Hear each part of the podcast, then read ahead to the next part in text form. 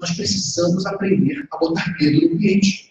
Porque sem medo ele não faz as coisas. Como é que se vende seguro de carro, gente? É com a foto de um acidente.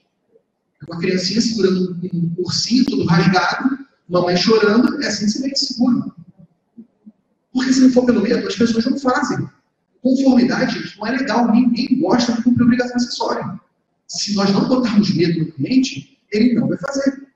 Então você está diante de um cliente lá que tá, não está controlando financeiro, objetivo de receita.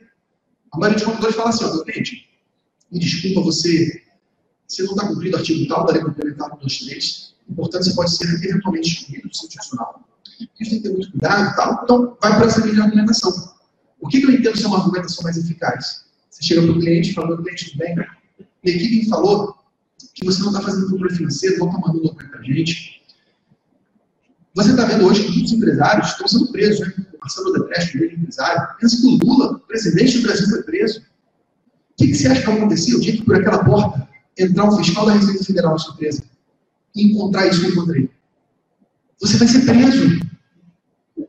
Como vai ficar sua família quando você for preso? Quem vai cuidar da sua esposa? Da esposa, dos filhos? Por 5 mil reais por mês, vale a pena colocar em risco sua família?